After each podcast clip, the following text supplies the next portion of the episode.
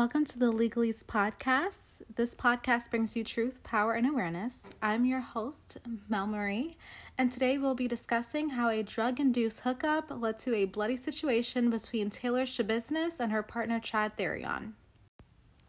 Taylor was born on November 23rd, 1997, and grew up in Wisconsin. She attended a Howard-Suamico High School, but she did not graduate.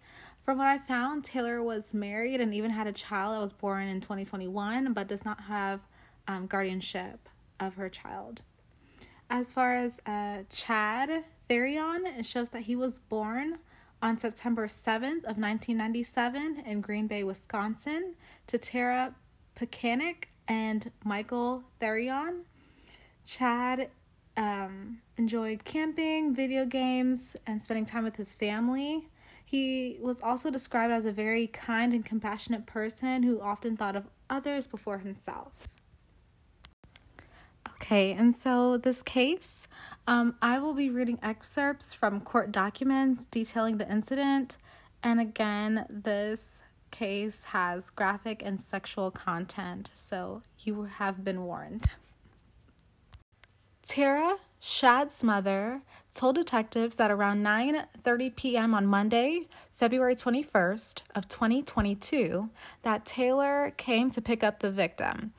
Tara stated that that was the last time she saw her son, and she said that her boyfriend told her sometime Monday night into Tuesday, the victim and Schabusiness returned home and went to the basement. Tara believed that Schabusiness and the victim were in the basement during the day on Tuesday. And Tara stated that she did not go into the basement, but did recall hearing uh, Taylor's voice at one point.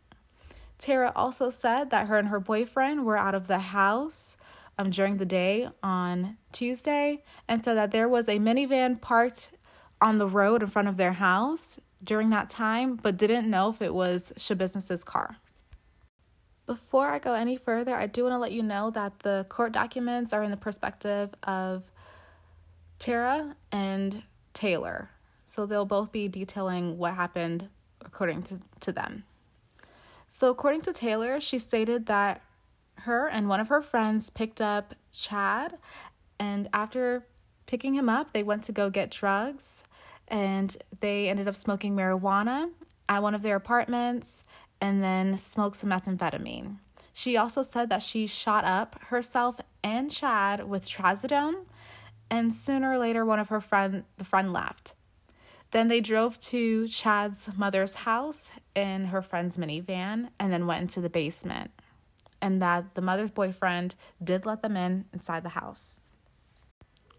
Taylor described that she and Chad were in the basement and that Chad had two chains, one for him and one for her. And she said it was like a chain link and described that the chains as being like a dog choke collar. Taylor stated that she went crazy referring to the strangulation of Shad, and she could feel his heart beating as uh, she was choking him.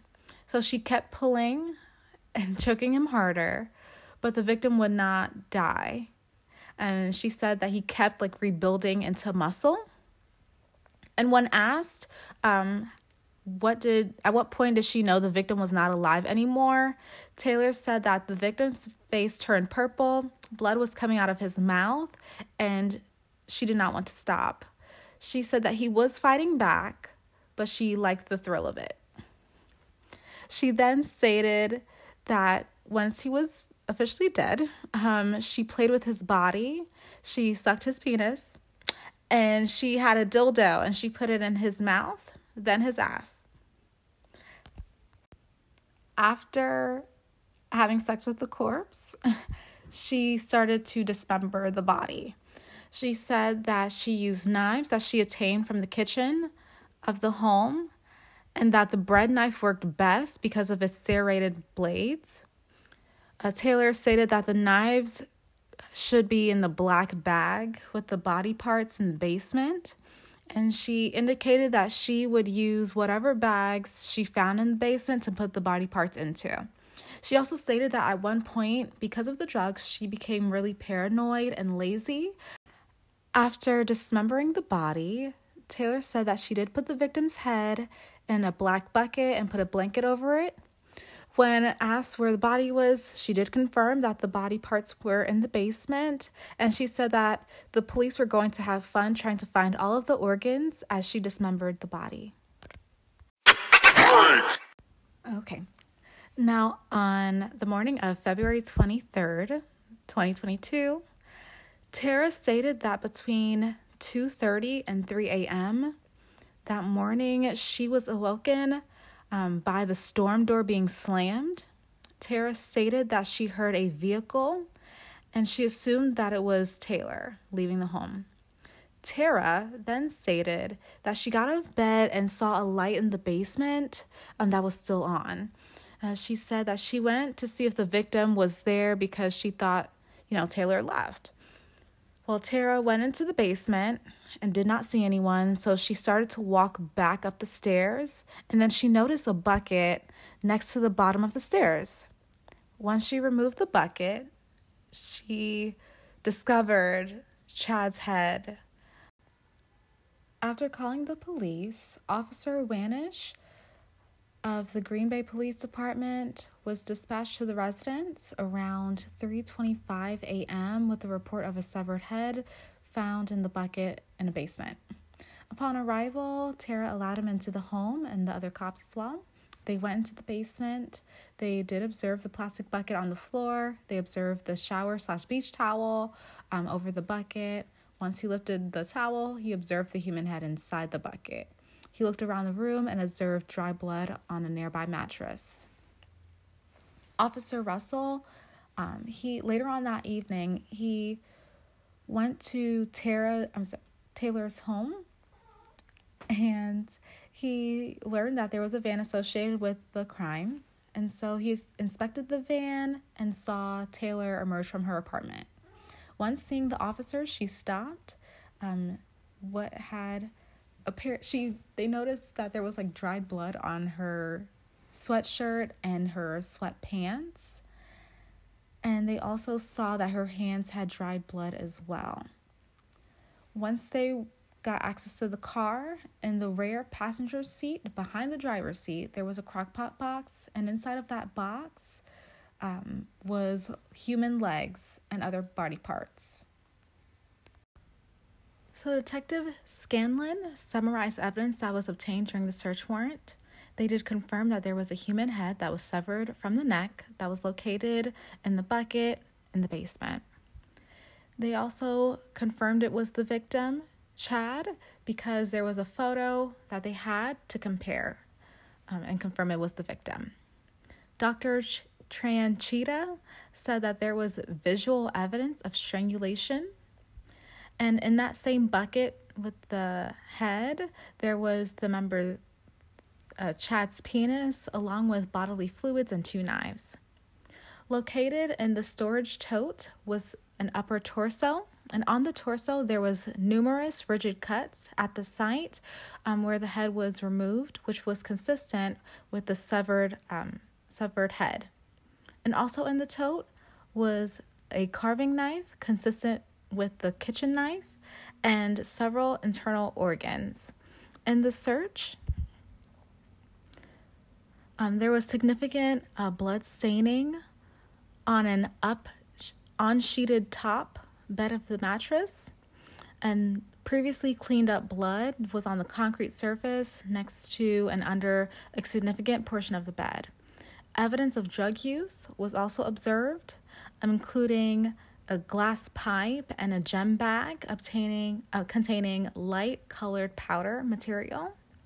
And evidence of blood was around the stand up shower.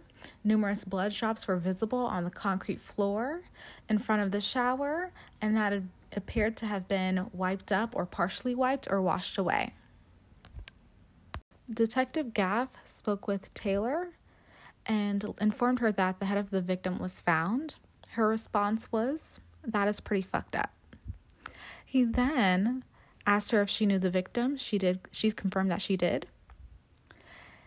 He asked her where the rest of the body was, and she stated that everything was in the basement. When asked what happened that night, Taylor responds, That is a good question. She said that she blacked out during that time. She did confirm that it was just her and the victim in the basement and no one else had came down to the basement. When questioned, Taylor stated that her plan was to bring all of the victim's body parts with her, but she got lazy. So she only ended up taking the leg and foot in her van. She did say that she did not mean to kill the victim. She also said that she was not prepared for that situation and killing the victim was random.